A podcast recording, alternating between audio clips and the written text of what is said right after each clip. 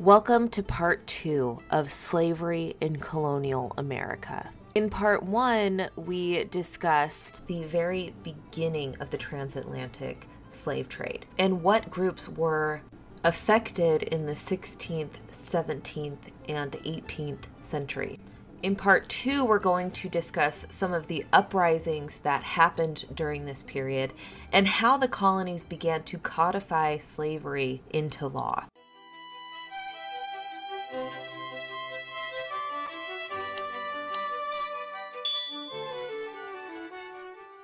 Now, before we begin, I do want to preface that again, just like in the last episode, I will be reading some historical documents that have words that are offensive uh, in today's society. So just bear that in mind. This is for historical purposes only. Um, these are not words to be used and thrown around casually, uh, and they are offensive today.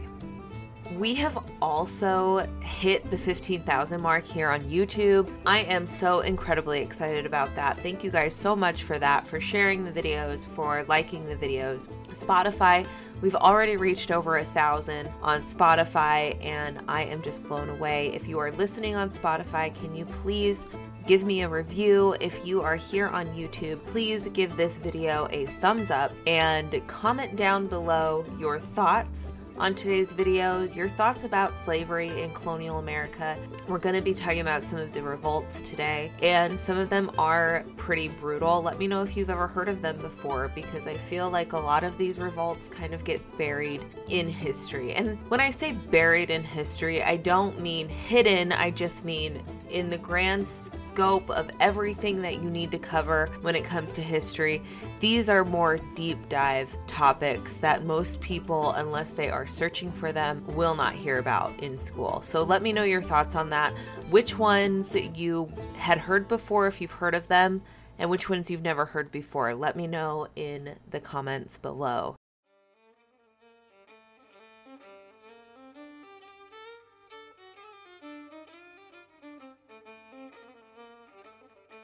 Social, economic, and political tensions erupted in 1676 in the form of Bacon's Rebellion. Essentially, what was virtually a civil war in Virginia an eminent planter named Nathaniel Bacon assumed the leadership of discontented people who took up arms against those who remained loyal to the British appointed governor, Sir William Berkeley. Bacon's rebellion would end with Bacon's death in the fall of 1676.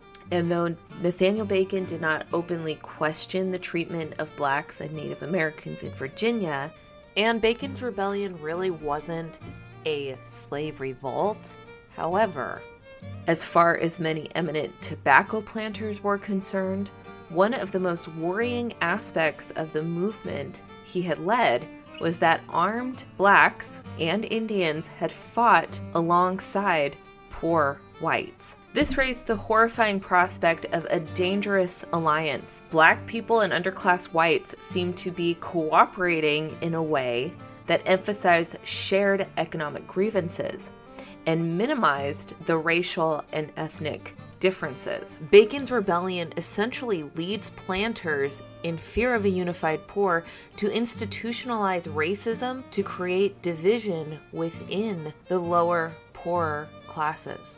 Author Alan Taylor notes slave numbers surged from a mere 300 in 1650 to 13,000 by 1700 when Africans constituted 13% of the Chesapeake population. See, in order to further discourage black and white farmers from uniting once more, the Virginia House of Burgesses reduced the poll tax so that the greater burden fell on the poorer farmers, many of whom were black. Black people were becoming more and more linked with a lesser slave class by emphasizing racial distinctions between whites and blacks while downplaying class inequalities between rich and poor whites, these policies promoted the idea of, dare I say it, white supremacy.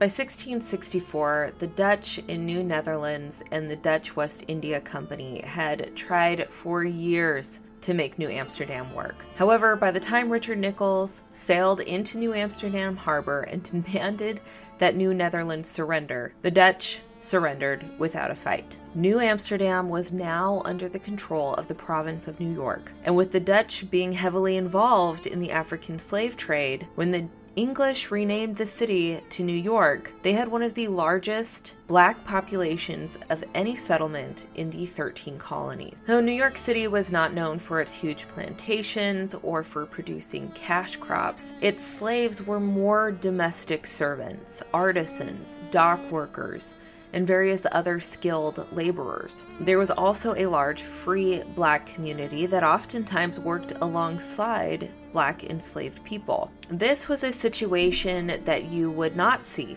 in the southern colonies. This was also a situation that made it easy for the enslaved in the city to communicate and plan for revolt. By the early 1700s, about 20% of the population were enslaved black people. Concerned of a conspiracy, city officials and citizens slowly eroded the rights of free black people. In 1702, the first of the New York slave codes were passed, further limiting the rights enjoyed by people of color in New York. The new slave codes prevented slaves from meeting away from their slave owners' property in groups of three or more, and permitted slave owners to punish their slaves if they saw fit, short of maiming or killing them. And it also banned the testimony of slaves in court, except, of course, against other slaves. On December 13th, 1711, the New York City Common Council established the city's first slave market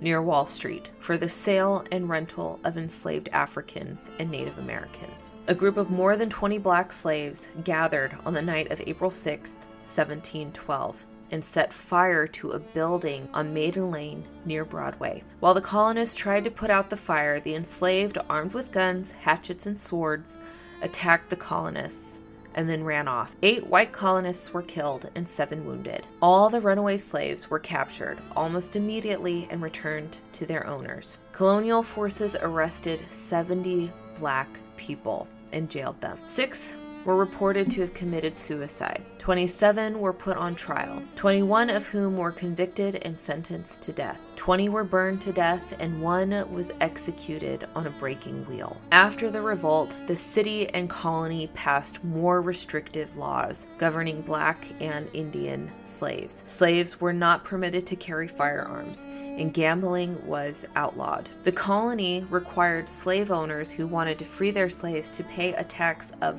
200 pounds per person, then an amount much higher than the cost of a slave. In 1715, Governor Robert Hunter argued in London before the Lords of Trade that manumission and the chance for a slave to inherit part of a master's wealth was important to maintain in New York. He said that this was a proper reward for a slave who had helped a master earn a lifetime's fortune, and that it could keep the slave from descending into despair. Hunter's hope was to lessen the harsh treatment of the enslaved, but he failed.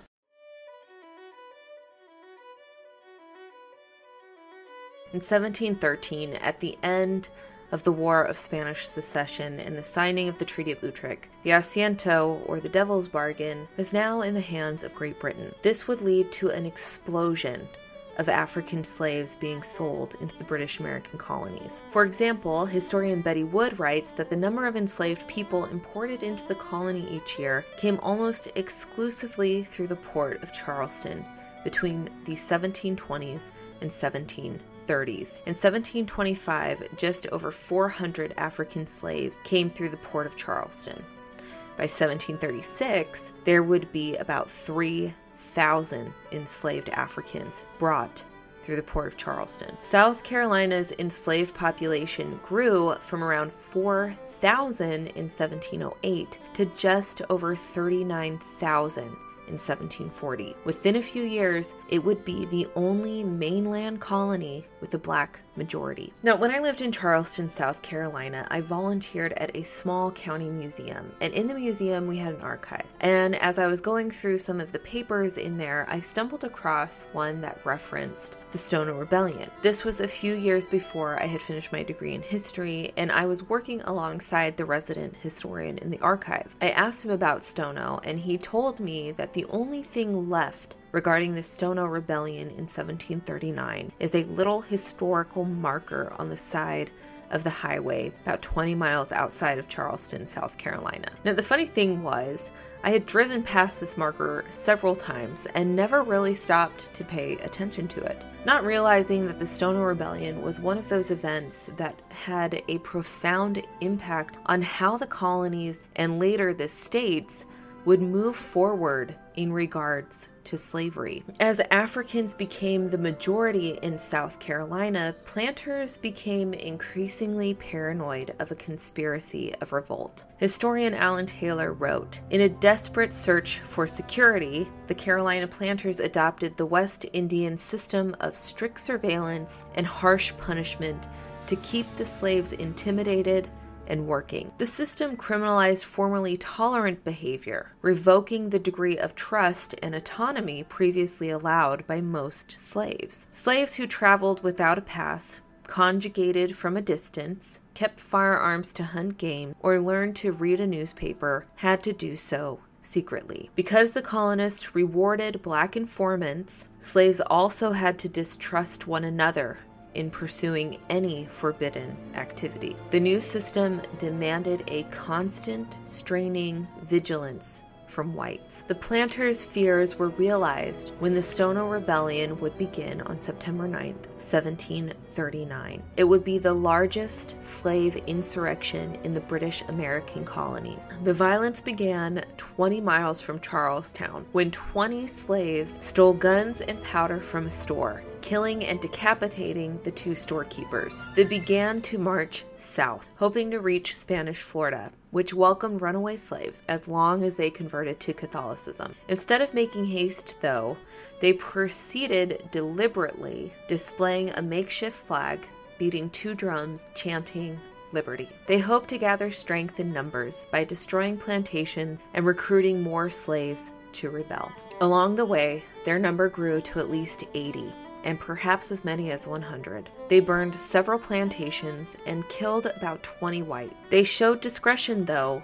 when they spared an innkeeper considered a good man and kind to his slaves. The local planters mustered their forces on the second day of the uprising. Desperate to suppress the rebellion, lest it succeed and inspire others, about a hundred armed and mounted militiamen surprised and routed the rebels killing most. To terrify the other slaves, the rebels' heads were cut off and placed upon posts, one head every mile between the battlefield and Charlestown. About 30 of the rebels escaped into the forest, but within a month, almost all were killed by a massive manhunt that also included native bounty hunters. In the aftermath, South Carolina would pass the Negro Act of 1740. This made it illegal for enslaved Africans to move abroad, assemble in groups, raise food, earn money, and learn to write. Additionally, owners were now permitted to kill rebellious slaves if necessary. This act would remain in effect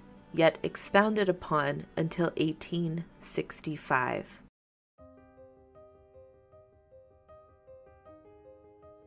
By the 1740s, we were starting to see a shift in the colonies, particularly when it came to the North and South colonies. Abolitionism in colonial America began very early on. There was kind of this fight between indentured servitude and chattel slavery. Alongside the Great Awakening and the Enlightenment, we see the beginning of the abolitionist movement as early as 1688. Quakers began to write petitions against slavery in Pennsylvania and rallied hard against such an evil act. They would write pamphlets condemning slavery. In fact, the first protest against slavery was in 1711, speared along by a group of Quakers who belonged to the Religious Society of Friends. Abolitionism would carry itself into the Great Awakening, alongside some of those religious leaders like John Wesley, Absalom Jones, and Bishop Richard Allen. We would also see enlightened activists like Benjamin Lay, John Woolman, Benjamin Franklin, and Benjamin Rush. Slavery would be banned in the colony of Georgia soon after its founding in 1733. The colony's founder, James Oglethorpe, would fight off several attempts by South Carolina merchants and land speculators to introduce slavery into the colony. In 1739, Oglethorpe wrote to the Virginia trustees urging them to hold firm. If we allow slaves, we act against the very principles by which we associated together, which was to relieve the distresses. Unfortunately, though, Oglethorpe would lose that battle, and in 1750, Georgia would permit slavery within the colony. Though the South was taking steps to solidify slavery, the North was taking steps in the opposite direction. Many of the colonial legislatures worked to enact laws that would limit slavery. The provincial legislature of the Massachusetts Bay Colony in the 1760s approved a law prohibiting the importation and purchase of slaves by any Massachusetts citizen.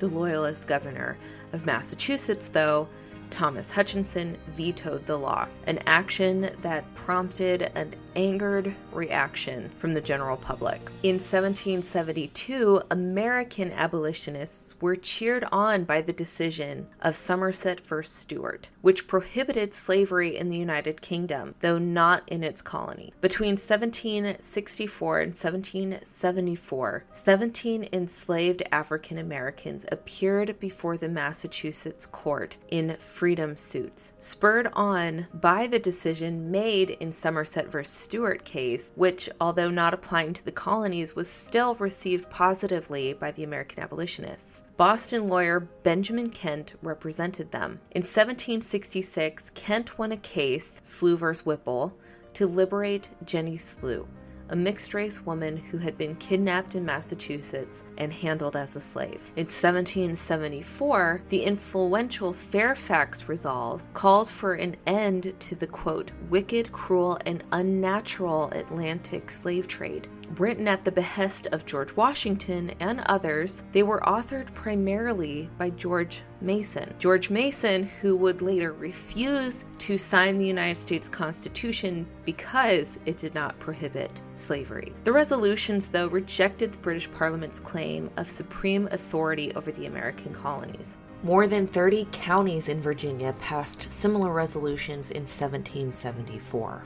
But the Fairfax Resolves were the most detailed, the most influential, and the most radical. Historian Betty Wood writes Other than the improbability of a successful Black Revolution, the only thing that was certain in 1776 was that the American War of Independence would be a war about the institution of slavery as well as about white freedom. This war and its outcome would determine the fate of all Americans, black and white. What could not be foreseen in 1776 was that it would take almost another century and another bloody war to finally bring the institution of slavery to an end.